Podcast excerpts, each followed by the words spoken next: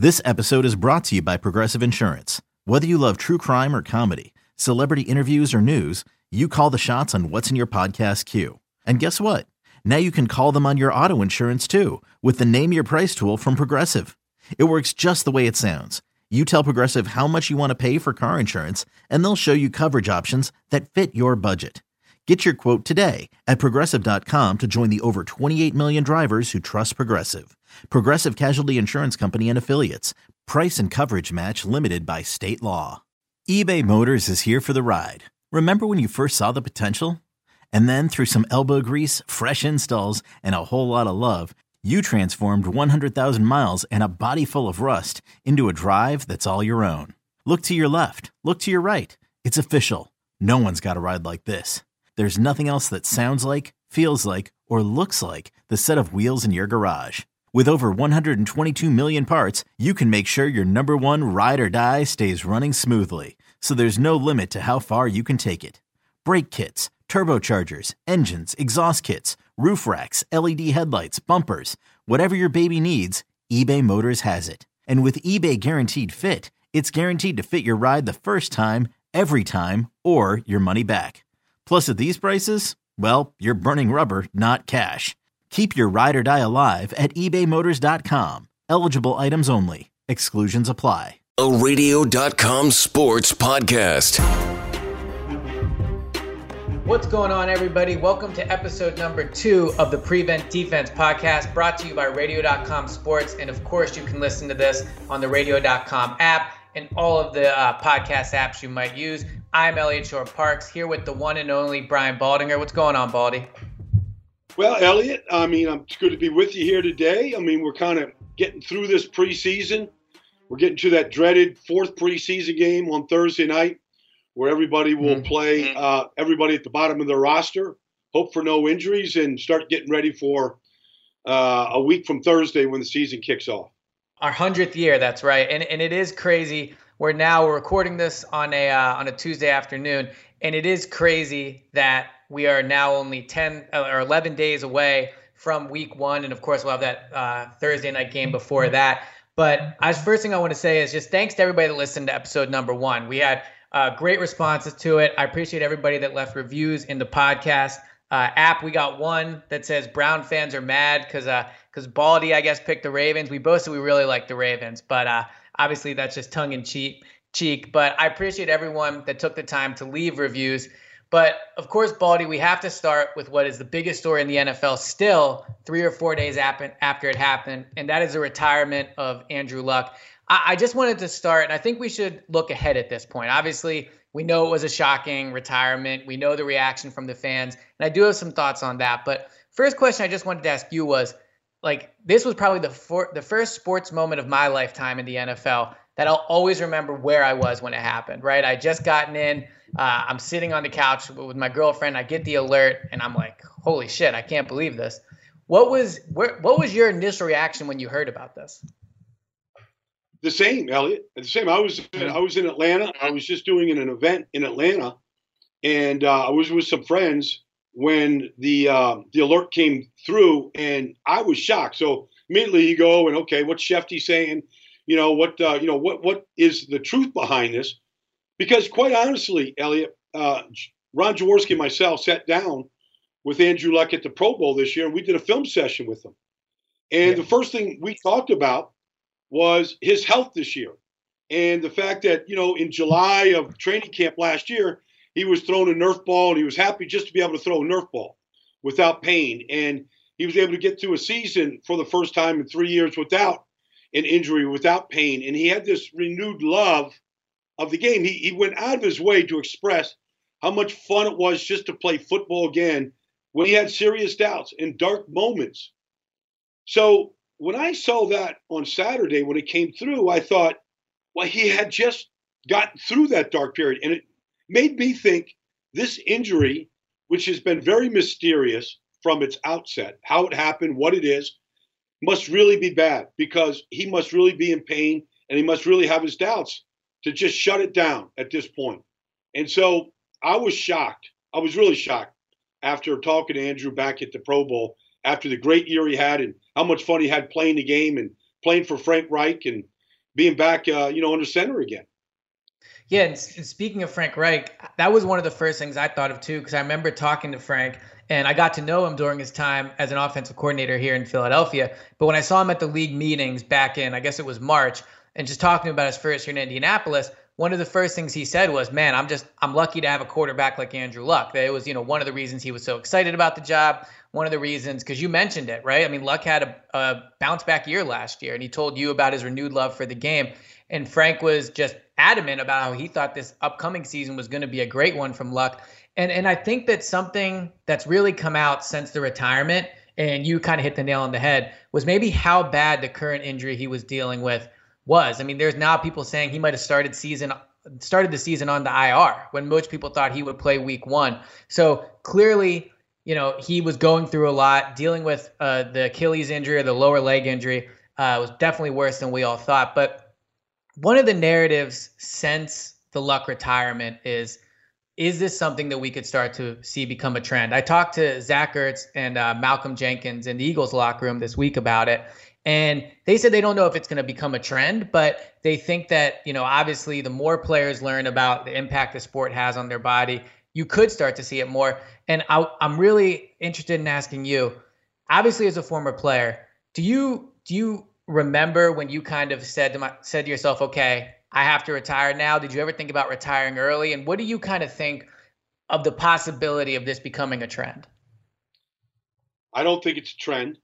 Uh, it happened to me, to a Pro Bowl player when I was in Dallas. Our Pro Bowl left tackle, Pat Donovan, uh, mm-hmm. didn't come back to minicamp after a Pro Bowl season, and in 1983, and everybody was like, Where, "Where's Pat? Where's Pat?"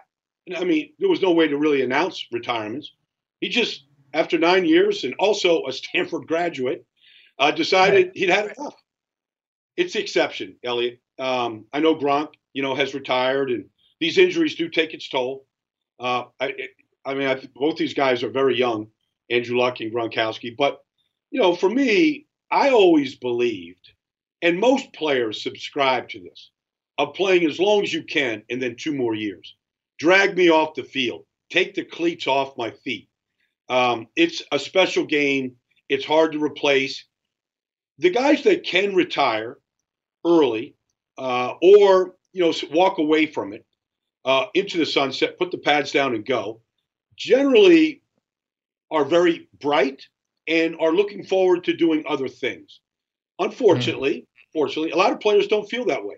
They don't know what they're going to do to replace the camaraderie, the fun, the excitement on Sundays. I mean, most guys panic thinking about that.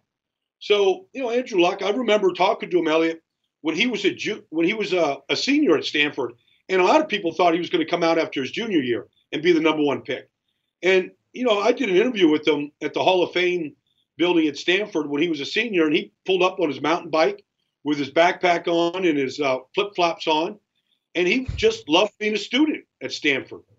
And you know, you're not seeing many guys stay in college when they can become the number one pick in the draft. The way so Andrew Luck has always sort of valued other things in addition to loving the game of football. And to your point and to your question, most guys just don't think that way. It's different. Yeah. Yeah, no, look, uh, Zach Ertz was a teammate with um with Luck at Stanford, and he said that although it's surprising, of course, anytime you get a text, you know, a text at Saturday night saying, you know, Andrew Luck's retired, it's going to be surprising. He kind of spoke to what you just said. The Luck is a different kind of guy, and he joked that, you know, he texted Andrew saying, "Oh, you know, congratulations on retirement," but he didn't expect to hear back for almost a week because Andrew Luck still has a flip phone and he's not great with technology. So I, I do think there's a component to this that is just Andrew Luck, but I also think that there's in some ways a financial aspect of this it's in the game that didn't used to be, which is a lot of these players, or I, I shouldn't say a lot, but a large portion of the big name players at least have enough money right now where they could walk away and they don't have to work another day in their life. And I'm not sure that was always the case. I mean, obviously the NFL has boomed as a business recently. Players are making more and more each year. But, you know, if you look back at the the 80s the 80s and the 70s and, you know, part of the 90s, I guess, players weren't making the, the huge amount of money they are now, so you couldn't walk away as early. Now, I mean, Andrew Luck, after his second, third year, already had enough money where he didn't have to work another day in his life. So I wonder if the combination of the finance, how much more money these guys have, plus with how much more knowledge we all have now about what football can do to your body, I do think it wouldn't it wouldn't be surprising to me if in the next year or two another big name player kind of steps away like Andrew Luck does. But looking forward now, because Andrew Luck is gone, he's he's filed for retirement. He, he's not going to play this year. Is the Colts season over? Flat out. That's just what I'll ask you because obviously fans were booing. Pe- people were very upset. Colts season ticket holders are trying to return their tickets. Is the Colts season done now? No, not flat out no. Okay. And Frank Reich, obviously, he, he has the luxury of being here in Philadelphia when they lost Carson Wentz in 2017. On his, you know, he was on a clear path to being the MVP of the league. And, you know, when Nick Foles came in to play the Raiders and the Cowboys, he did not look like a Super Bowl MVP. He didn't play well. The team didn't play well. And there was some serious doubts whether the Eagles would do anything in the playoffs. You know, and then to win their only Super Bowl behind Nick Foles. I mean, Frank has seen this story in some some regard before. That being said, I happen to be a fan of Jacoby Brissett. The first thing that you have to recognize about Jacoby, uh, Ellie, is he is big, strong, and sturdy. I mean, he's 6'4", mm-hmm. he's 38 pounds. I mean, he looks Andrew Luck eye to eye. Physically, he's built for the position. Uh, I went back and, and watched him today in his first start for the Patriots on a Monday night against the Texans. They shut the Texans out 27 to nothing. It was a great piece of game planning by Bill Belichick and the Patriots. But when you watch him that night, he made a lot of big third down throws. He made some big runs, uh, you know, a touchdown run off a bootleg. I mean, he looked like he belonged. Uh, and then even when you watch him in preseason, he only played in two preseason games, but he's playing. And you know, when they played in 2017 in Indianapolis, they had just traded for him right at the start of the season, and then very quickly inserted him in the lineup. Well, this is a much better team. He's been around for two full years now. He watched Andrew Luck start 18 games last year. I think he's a much better player, and the team is much better. And I like Chris Ballard. I think he has done a really good job of building this team. It started with the drafting of Quenton Nelson last year. I mean, the offensive line, Elliott, last year went five and a half weeks without giving up a sack. No team in the league, uh, going back to the Redskins of 1991 and the Joe Gibbs and the Hogs, had done anything like that before. It's a good team. It's a tight end based offense. They had five different tight ends catch touchdowns last year. The defense is vastly improved. They might be a top 10 defense. I think all the pieces are in place to be successful. Now, it's a tough division, very competitive division. So I'm not going to say they're going to win the division, but they're not at the bottom of the heap. And like Chris Ballard said, the story hasn't been written yet.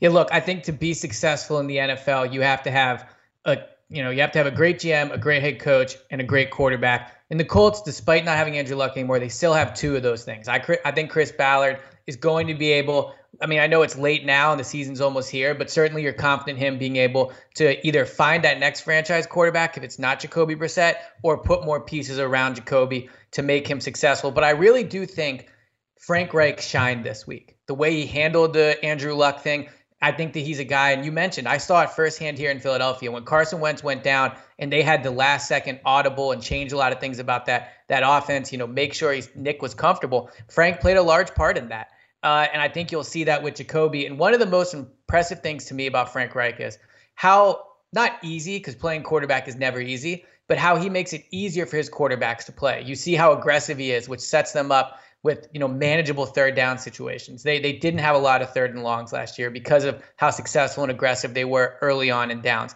Frank will go for it on fourth down. You know, he he he trusts his quarterback. So I do believe having Frank is going to help Jacoby. And and you mentioned it when he played in 2017, he was traded for right before then. So he didn't have the full offseason. He's now been with the Colts for all of 17, all of 18, and then obviously training camp this year. So I think you'll see a better Jacoby Brissett. But my concern is still this. You mentioned the offensive line. You mentioned how good the defense is. I do think the addition of, you know, Parris Campbell and Devin Funchess, those are going to make this offense better. If Jacoby falters, and this was a question we got from one of our readers on Twitter at Smith39, do you think the Colts should make a trade right now for a more established backup just in case? Obviously, a player that was linked to them right away. Nate Sudfeld, backup quarterback for the Eagles. He he played with uh, Frank Reich when he was here in Philly. Eagles don't need him as much now because they signed McCown. But do you think the Colts need to go out and trade for another quarterback right now? Well, I watched Chad Kelly, um, you know, who's Jim Kelly's nephew, played pretty well in the preseason. I happen to like Chad. I know he's uh, he's going to be suspended for the first two games, so he's not. Even if he does win the backup job, you know, he's not available. Uh, I, I'm, you know, I would have thought if they were going to do something that they would have done it by now. Uh, I know a few days have gone by. I mean, Sam Bradford is out there uh, somewhere. I don't know what kind of shape he's in, but you know, I mean, Sam Bradford has, you know, can complete passes and learn offenses very quickly. He's done it before in other places. Uh, Nate Sudfeld is certainly a guy that they developed in Philadelphia after picking him up from the Washington Redskins, and they worked very hard at developing their quarterbacks game day, pregame. And so uh, I think Frank is very familiar with that. Uh, but I would say that those are two available players. I, I don't know that the Eagles are ready to just let Nate Sudfeld go after developing him for three years, despite the injury in preseason this year. But I would think, though, that if they're going to do it, they should do it pretty quickly here, Elliot. Now, if they were going to do it, I would have thought they would have done it by now. Yeah, I agree. Uh, I I think the Eagles would be somewhat willing to move on from Sudfeld just because you have McCown now. Sudfeld's a free agent at the end of the year. But but you're right. They've invested a lot in him. I actually think Sudfeld would, if he was given a chance to start somewhere, would do well with the right head coach. I think he has a lot of the skills you want to see in a uh, in a quarterback prospect. Big arm, tall, been coached by really good coaches for two years. So uh, obviously, I think they're going to stick with Brissett, but Sudfeld would make some sense for them. But speaking of trades and the AFC South, and it's a big week in the AFC South, Jadeveon Clowney. Reports are that the Texans are, are going to trade him. It's just a matter of when and to who. The teams you hear linked to him are the Miami Dolphins, the Seattle Seahawks, and of course the Philadelphia Eagles, because they seem to be in on every single trade. That's just how Howie Roseman is as a general manager. Reports are that the Dolphins are the team the Texans would prefer to trade him to, but Clowney might not be as keen on the idea of going there, and he prefers going to a contender like a Seattle or a Philadelphia. So I really wanted to pick your brain before we talk about best fits for him there's a lot of debate here in Philadelphia about how good Clowney really is. Obviously, number one pick, viewed as and you know one of the best defensive end prospects in a long time coming out. Slow start to his career, 18 and a half sacks over the last two seasons. So he has picked it up, but hasn't really had that double digit sack type dominant season. So let me ask you, where is Clowney in terms of if you look around the pass rushers around the league? how good is he? How high on that list is he? And is he a difference maker for any team that gets him? He's a dominant, dominant football player. He is one of the five single most disruptive defensive players in the league. The numbers are just numbers. The guy ruins offenses. Now, Romeo Crennel has given him a great deal of freelance. He's not a disciplined player, but I don't know that you want him to just be in the same place. I mean, he moves around. And when he wants to go take the A gap or the B gap or run over the center, there's very little anybody can really do. He's just that powerful. And it's not just getting after the quarterback. I mean, he's a dominant player against the run. There's physically just very few people that can compare to Jadeveon Clowney. He swings the balance of power. They have been a great defense with him and JJ and a lot of other pieces in Houston for the most of uh, the healthy years of Jadeveon Clowney, which has basically been the last two years. Um, if he went to Seattle, it may swing the balance of Seattle going after the Rams for that division. If he came to Philadelphia, he would probably make the Eagles the clear cut favorites to win the NFC East. I mean, he's just that type of player. And so the question is, how do you value his skills? It, do and that's the problem is he hasn't signed his franchise tag and he's got to sign it for him to be traded. Uh, so that's a stumbling block. But you're going to have to sign him after the season, and it's going to take $100 million plus. Now, I know there's a lot of ways to structure those contracts, Elliot, and I'm not an expert in that department of how much money you put up front and, you know, the balloon payments at the end, all that kind of stuff. But it's a $100 million figure. And there's very few guys that have signed those kind of contracts. Aaron Donald, Fletcher Cox are two guys that come to mind where they have earned it and it's been worth it uh, because they've mm-hmm. been successful. So um, that's that's where you're at with Jadeveon Clowney right now. And, and I would think on the Eagles end, at least I know the talk here in Philadelphia and from everything I've heard, the the concern I don't think would be so much the money because as you mentioned, he is going to get if he has the year he's capable of and he does it in a market like Philadelphia and they have the type of team success that they could have, he's going to potentially get the highest contract in the history of defensive players. That's just how the NFL works. He'll be a year later than guys like, you know, Demarcus Lawrence, uh, Frank Clark, uh, guys like that that just recently signed contracts. So he'll get a lot of money. Howie is very good at at, uh, at doing that. My only concern I kind of hear and what I what I see with Clowney is the motor. That's one thing that you know kind of sticks with him is he doesn't maybe give 110% on each play and then you give him a contract like $100 million, that could be a concern. Do, do you think that's a fair criticism of Clowney? Not really. You know, because what player plays 100% all the time? I mean, mm-hmm. if you hmm. want to just put a spotlight on anybody, are they really chasing a play 50 yards downfield every play? No, they're not. Reggie White didn't play like that, but Reggie White knew when to take over a football game. So that's the most important thing to, to be great on the downs that you have to be great on. On third downs, in the fourth quarter, when the game's in the bounds, can you change the game? That's where you have to measure these guys. Uh, if he were to come to Philadelphia, he would be in a rotation system. Jim Schwartz is great at it. Fletcher Cox could get double digit sacks every year if he wanted to play 80% of the snaps. Now, he, Fletcher played too many snaps last year due to injuries, and it probably hurt the way that he played. I mean, he's 315 pounds. He he can't play all out every snap. But if you play him 70% of the snaps, Fletcher Cox is what you want. And that's what you have to do to Clowney. I mean, if he was in some kind of rotation where he played, let's just say 70% of the snaps versus maybe 90%, you'd probably get a really good Jadeveon Clown. Not every team can afford to do that, though. If you're Clowney, do you think he's making the right call trying to push his way to a situation like Seattle or Philadelphia? Or do you say, you know what, the Dolphins, they really want me? They reportedly met with Clowney last week. Uh, you know, Florida, no state income tax, great place to live, all that stuff. Would you be hesitant to go to Miami if you were Clowney? Yeah, I would because they're in a mm-hmm. real rebuilding process. Now they have some pieces. You know, Laremy Tunsil is as good a left tackle as there is in football.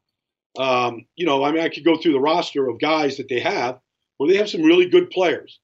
Um, but they're a long ways away. They're unsure about their quarterback situation. Uh, it looks like a complete rebuild right now. And so he's in his prime right now. And so you don't know how long you could possibly last sometimes uh, where you can maintain that level of play.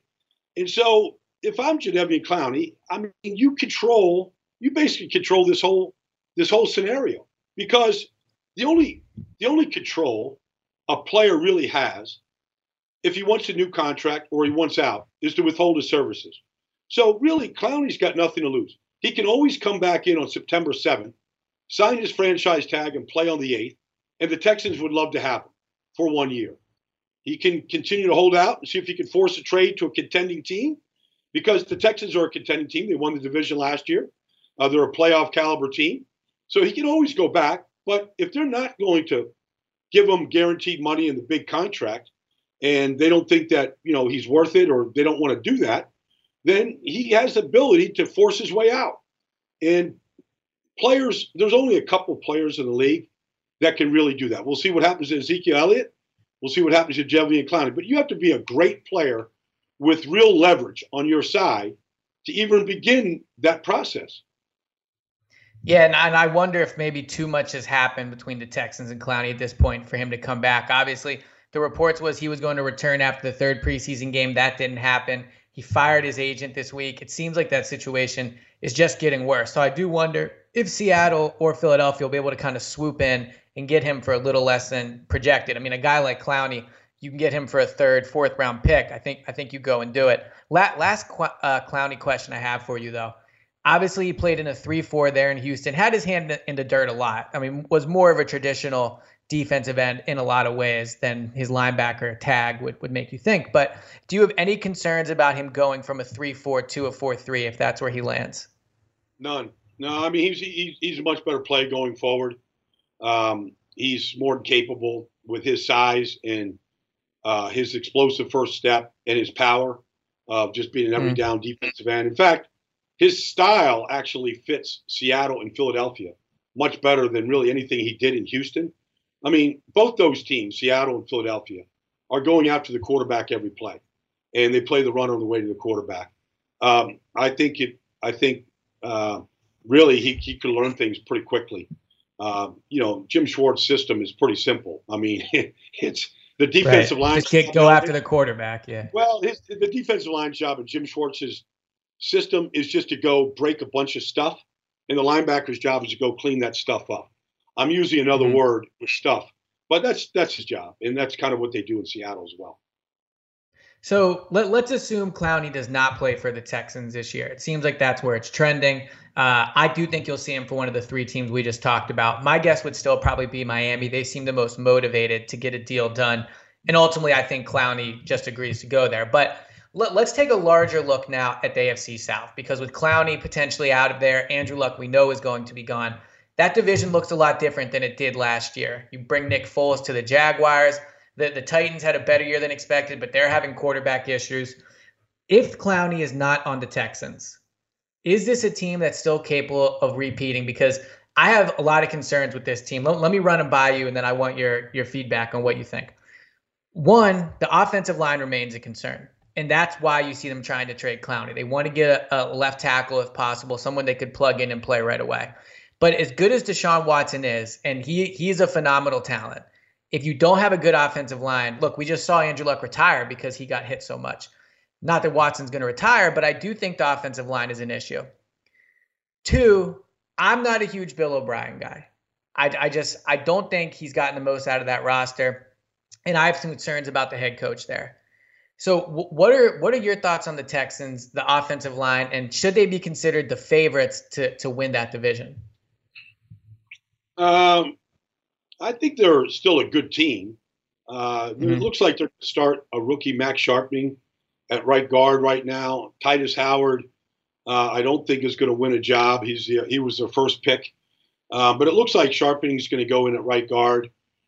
They're okay. They're really very average to below average at tackle. Laremy Tunsil in there. I mean, if you made that trade over Skype right now, um, they would they'd be an elite offensive line. He's just that good. Um, but it's going to be look the the Titans were nine and seven last year. Uh, the Colts won nine out of their last ten to get to the playoffs. Uh, Jacksonville basically played with no quarterback last year and no Leonard Fournette. I mean, I've watched Fournette this preseason. Uh, he looks like the Leonard Fournette from two years ago. I mean, he's just mm-hmm. trucking people. Uh, they want to be the big bully on the block.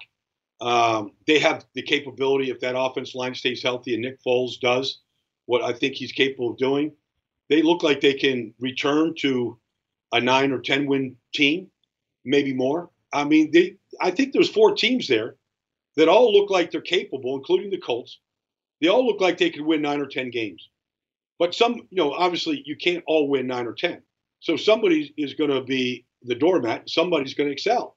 But right here, going into the fourth preseason game this this week here, Elliot, it's hard to tell. It's hard to tell which team is going to win this division. I, I think 10 wins probably wins it. Yeah, I, I agree. I, I, think you'll you'll see 10 wins, maybe even nine wins, depending how much they, they beat up on each other. I, I think this is a two race, a two team race, though. I think it's the Colts and the Jaguars. The Texans, to me, first of all, they had the third easiest schedule in the NFL last year. So so it'll be tougher this year coming up back off of a first place schedule. And I thought this stat I found uh, from Warren Sharp was super fascinating. The Texans last year were 11 and 0 when winning by three points or more at halftime. They were 0 and 6 when they were trailing by two points or more. So getting a lead for them is absolutely crucial. And the way you get leads in the NFL is you throw the ball and you disrupt the other quarterback. If the offensive line's an issue, and Clowney's not there, those are two areas they could really take a step back. So I think the Texans, and not to mention the disastrous situation they have going on in the front office, I think they're going to be third place. So now you go to the Colts and the Jaguars. We've already talked about the Colts. I like Jacoby Brissett, maybe not as much as you do, but honestly, the more I watch your Baldy breakdowns on Twitter, the more I like him. And I do think it'll be a drop off from luck, but with Frank Reich, I think the offense will still be pretty good. And as you mentioned, the defense has a ton of talent. The Jaguars as a team, I think is going to surprise some people. And Nick Foles, obviously, coming from Philadelphia, he's never had success anywhere else. I mean, playing with Jeff Fisher in St. Louis the first time around, I think kind of really handcuffed him. We saw how much Jared Goff improved once Sean McVay got there. But I think Foles will be a significant improvement for them uh, down in Jacksonville. And I think one thing that got overshadowed a little last year was how the Jaguars defense was still elite last year. It was still one of the top five. Coming off of 2017, where they were just in another world, I think they take a slight step back and you say, okay, the defense isn't as good, but it was still really good. And where Foles is at his best is when the other team was when they're controlling the clock, they're running the ball, and you just have to count on him to make a few clutch throws. And I think he can definitely do that. So I, I look at this division and I think it's the Colts or the Jaguars, the Texans third, and I think the Titans are, are just going to be fourth. What have you seen from Ryan Tannehill and Marcus Mariota? I mean, is that just a disastrous situation there, or is there hope that one of them can step up and really command that position? Well, Marcus is a starting quarterback. Um, yeah. And people can look at Marcus's throwing motion. They could look at his injury history. They could look at a lot of things that say he hasn't developed over four years. And you're not wrong in saying any of that. But I feel like I know Marcus pretty well. The guy's a warrior. He's just an absolute warrior. He's a quiet leader. He doesn't really say much. It's his Polynesian background that sort of speaks for itself. Um, he doesn't bring a lot of attention to himself, but he is a winner. And he is an extremely tough kid. And he has the respect of everybody in that organization. They have been trying to rebuild that team around him. I think getting Delanie Walker back is going to help them. Um, the offensive line does not look very good right now. I know they brought Saffold in. Um, I, I want to see. I mean, Taylor Lewan is going to miss a month, but he'll be back. Um, they took a long time to figure out that Derrick Henry should be the starting tailback on that football team last year, and that they should build around him. I still think Tennessee. First of all, they have a, a very good defense. They were the third best defense in football last year. They took the Patriots apart. They dominated some games last year. Uh, they have a lot of guys that people don't really know much about, but they have, I think, the makings of a very good defense that's going to keep them in a lot of games. I mean, they're going to be. They won nine games last year, uh, quietly. They were. They won a playoff game the year before. They're not going away, Elliot. They're going to be there to the end. Uh, it may not always be pretty or sexy, but they they tackle well. They protect the football. They do a lot of essential things to win football games. So I'm not down on the Tennessee Titans at all. I like a lot of players in that team, and I like Mike Vrabel a great deal. So, I mean, if you look at Jacksonville, I like Jacksonville. I, you know, Nick Foles had great success with Alshon Jeffery and Zach Ertz, and I just don't see those kind of players in Jacksonville. I mean, Marquise Lee just came back, and I like Dede Westbrook and Keelan Cole, but they don't. They're not jump ball kind of guys where you just can throw it to an area and let them go get it the way they did for mm-hmm. Nick. I, I'm I'm kind of curious to see the type of timing. There's not an, a, a real tight end that can control the middle of the field.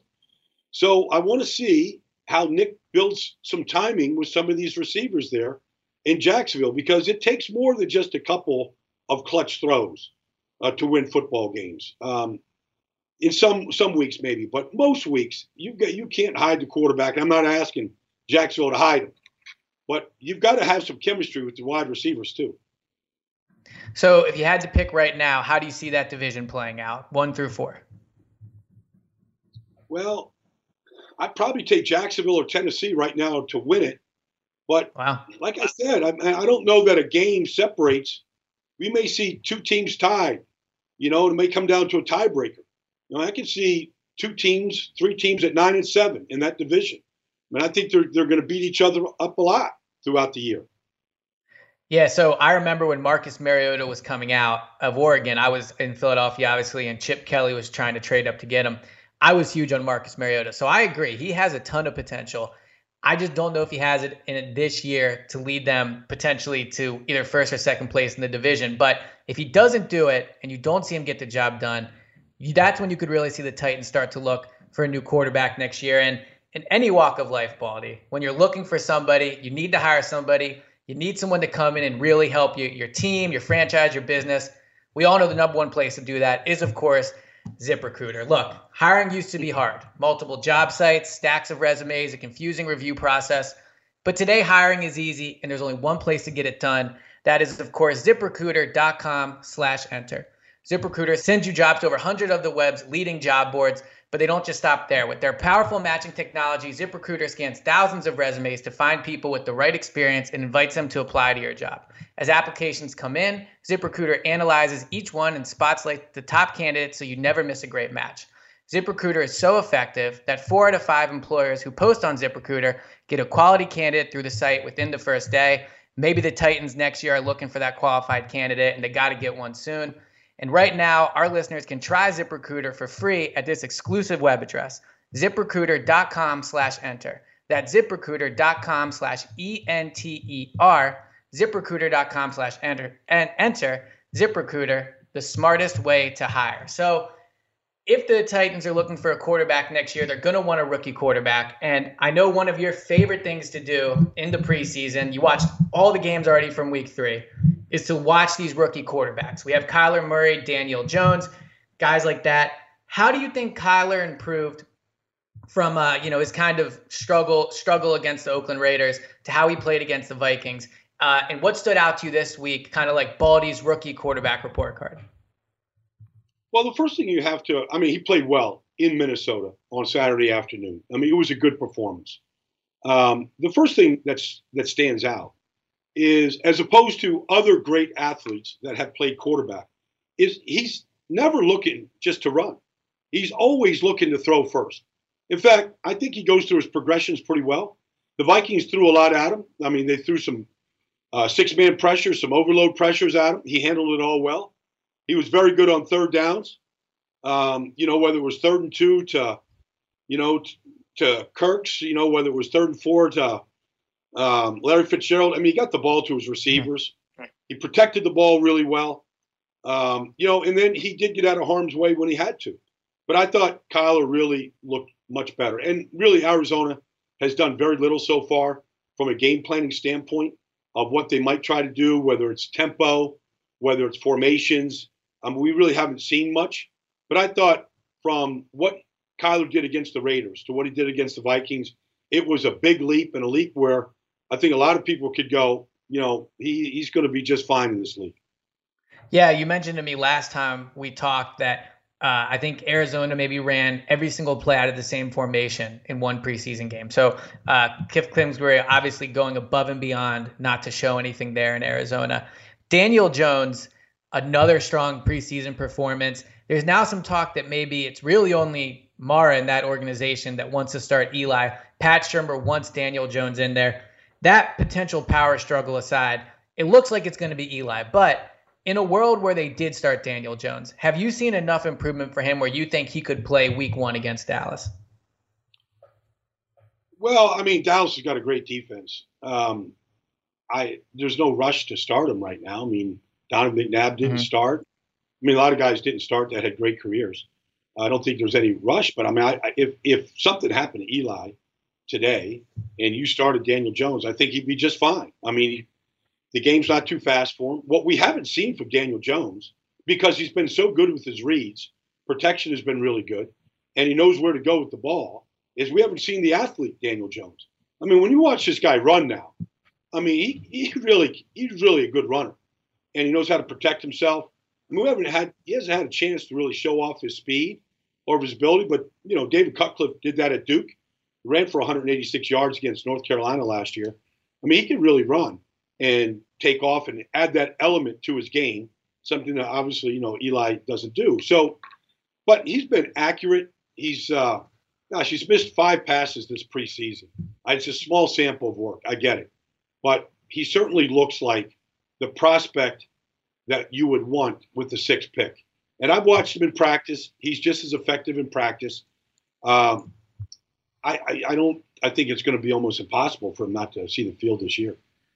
So, so Washington names Case Keenum the starting quarterback this week. He's going to start Week One against the Eagles. Something I know Eagles fans are very excited about, considering the last time they played Keenum and Keenum was in Philadelphia. He lost 38 to seven in that NFC Championship game. But Dwayne Haskins, what have you seen from him? Do you think he's a little, little further behind where Daniel Jones is right now, where Kyler Murray is, or do you have you also seen encouraging signs from him on what he could do if he had to go in and start? Yeah, I see signs, Elliot. I mean, look, he, he was a one year starter at Ohio State in a shotgun spread offense. I mean, I see him under center. I see him play action. I see him, you know, turn his back to the defense. I see him get the ball out on timing. I see him attacking. I mean, he missed, I mean, two touchdowns last week by just inches. I mean, he's he's close. Mm-hmm. He's really close. I mean, I see a guy, and the offensive line that they they played. I guess they're what is going to be their starting line right now you know, minus uh, Trent Williams, their left tackle. Uh, I don't know if he's coming back or when he's going to come back if he does. But you know, he's been he's shown the ability to to stay in there and make the reads. I mean, I like what I've seen from Dwayne Haskins. Uh, he even texted me back saying, you know, it's a marathon. This isn't. Uh, I'm not going to be, uh, you know, an A player in the first three preseason games, but I see an improving player and a player that certainly has the talent and a lot of the tools that you're looking for. One thing you hear a lot in the preseason is whenever a guy has a good game, you say, okay, well, it's just preseason, right? They're not game planning. These defenses are vanilla. But as a guy that's watched basically every single snap of the preseason so far, one thing we've talked about is you're not seeing those vanilla defenses. You think that the, the players that are offense that are playing well, they're going against some some actual you know complicated defensive schemes. I mean, I see teams emptying the bucket. I mean, I see seven man pressures and six man pressures and overloads. I saw the Vikings run a five man overload to one side, uh, drop the other side of the defense, take the, the crossers away. And I mean, I've seen a lot. And I think what's happened is you have to practice these blitzes. You have to practice disguising blitzes. You have to put the players in position to make these type of plays and to know what it's like without a free safety.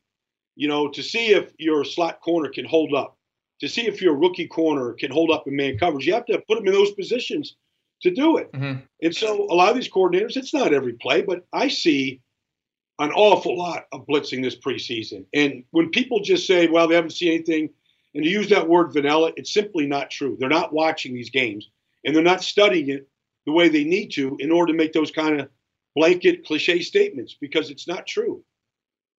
So we got some questions here about the preseason. We'll wrap up with uh, some questions people have submitted. And again, thanks to everyone that listened to episode one and that tweeted at me and Baldy so some questions for the episode. So we have one from at it's Luis Antonio. What have you seen from Eagles cornerback Sidney Jones so far in the preseason? And he also wanted your thoughts on uh, Donnel Pumphrey.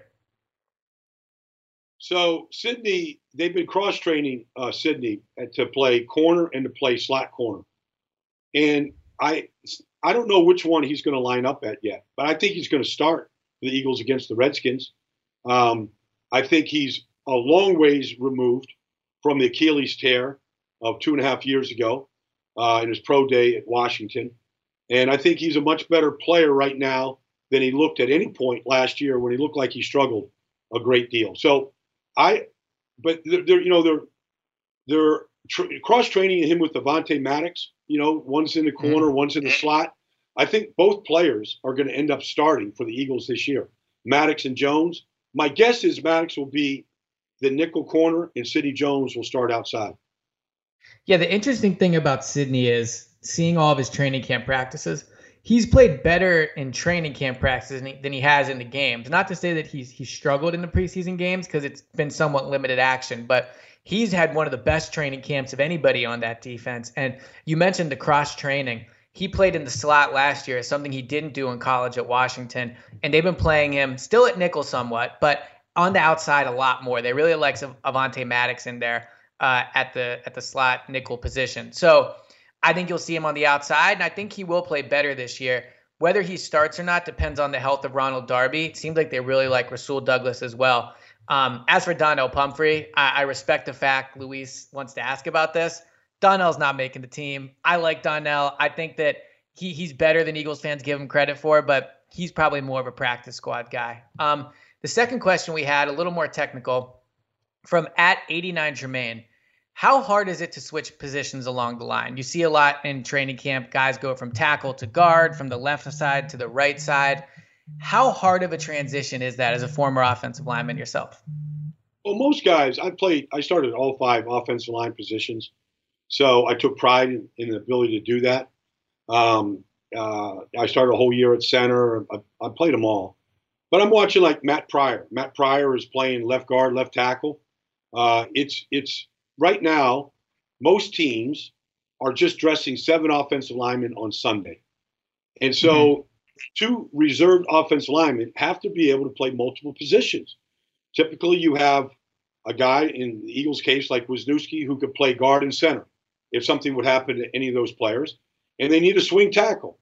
And so, you know, it might might be Jordan Mailata right now. I mean, I don't, I don't really know. It could be the first round pick, uh, but it's it's if you're going to be if you're not a starter in this league, you have to learn multiple positions.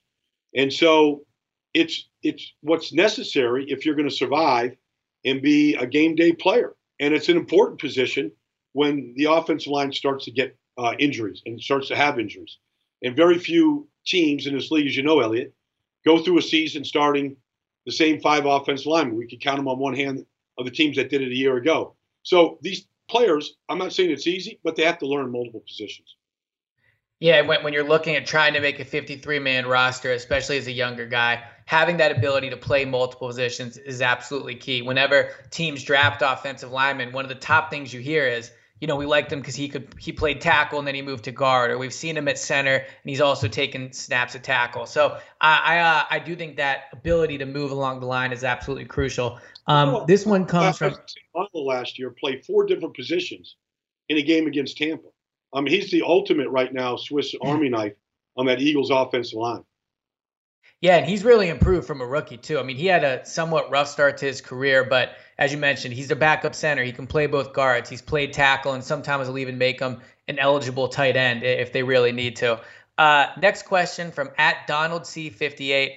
You know, we always talk about Kansas City's offense. The defense this year, as, as a new defensive coordinator and Steve Spagnuolo, they're moving from a 3-4 to a 4-3. Have you heard anything about how that's going? Have you seen anything on the preseason tape to make you think that transition is going to be a smooth one? Uh, how's that looking so far? Well, Frank Clark sure looked good um, last yeah. weekend. It's a new starting right defensive end. Um, he's just a great player. I mean, Pete Carroll at one point said that Frank Clark was the most explosive player he's ever coached. Now, Pete Carroll's been around this game a long time.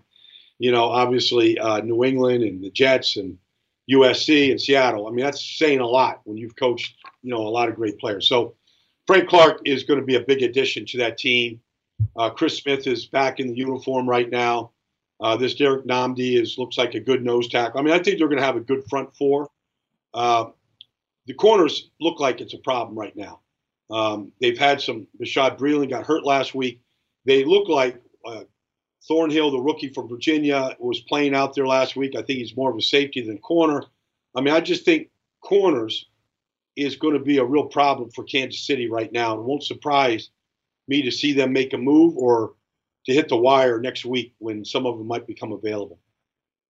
So last one uh, from at Jack Zim, and of course everybody's having their fantasy football drafts this this week. And and by the way, if you're in a fantasy football league, don't draft until don't draft after week two of the preseason. Do it as close to week one as you can because you see people that drafted Andrew Luck and Lamar Miller one night, and both those guys are gone. So do it as close to week one as you can. But let me ask you, Baldy. Well, first of all, Baldy, are you a fantasy football guy or?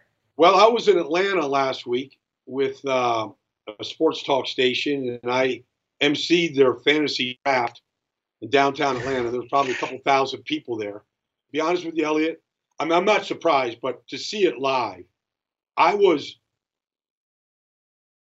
elated at the amount of information that these fantasy football freaks have on these players. I mean, it, they they do their homework. They, you know, I mm. mean, it's sort of independent of how the game is played sometimes, in my mind, from my standpoint. But I know how important it is, and I know how hard these players and these teammates work at the draft So I don't play, Elliot. I played one year, and my first pick was Tom Brady, and was the year that he got, and I haven't played since. But I respect fantasy football, the people that play it, and the importance that it plays in the NFL for the growth of the NFL. So, so I have my fantasy football draft tonight for 94 WIP. Not going to take a quarterback with my first pick, but who are some guys that you've seen around the league that you think could be some fantasy football sleepers? One guy I really like, Justice Hill out of Baltimore. I saw him firsthand here in Philadelphia. I think they're going to throw it to him a lot. We know the Ravens are going to run the ball a lot. Definitely a deeper pick. I mean, Mark Ingram's going to start there. Uh, Lamar Jackson's going to get some of those carries. I like Justice Hill. Uh, the readers, Jack Zim asked about David Montgomery in Chicago, but who are some some running backs specifically you think could have breakout years? Well, let's just start with those two guys. I remember talking to personnel guys with the Eagles, you know, back in March, getting ready for the draft, and I told them that my two favorite running backs in the draft were Justice Hill and David Montgomery. Now I'm biased. I do Big 12 games, and I've seen both of them.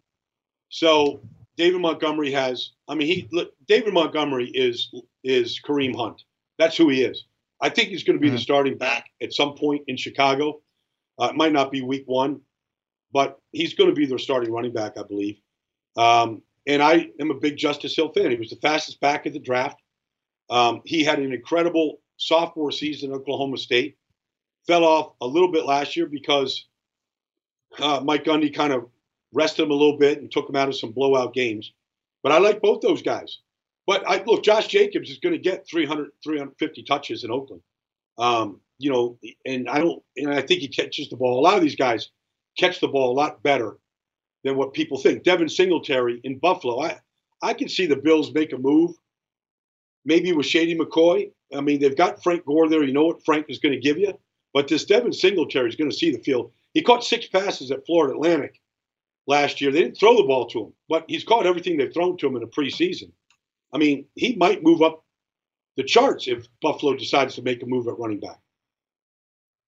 Yeah, so I passed on Josh Jacobs in my fantasy league. Hearing you say he's going to get 350 touches, it's just devastating. I, pro- I probably should have taken him, but nonetheless, I am pumped that we got the second episode in here. And Baldy, next time we talk, we are going to be talking regular season 2019 NFL football. I can't wait. So, a reminder to everybody go subscribe and keep leaving those ratings and reviews. I love reading them. I love the five star reviews. If you have a question you want you want uh, either me or Baldy to answer, leave it in the review, and I promise you we will answer it on next week's pod. So prevent defense. Go subscribe. Go leave those ratings, and we will have a new episode for you next week. So for Brian Baldinger, I'm Elliot Shorr-Parks.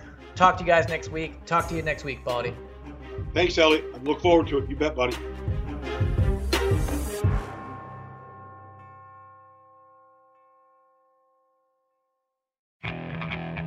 Okay, picture this.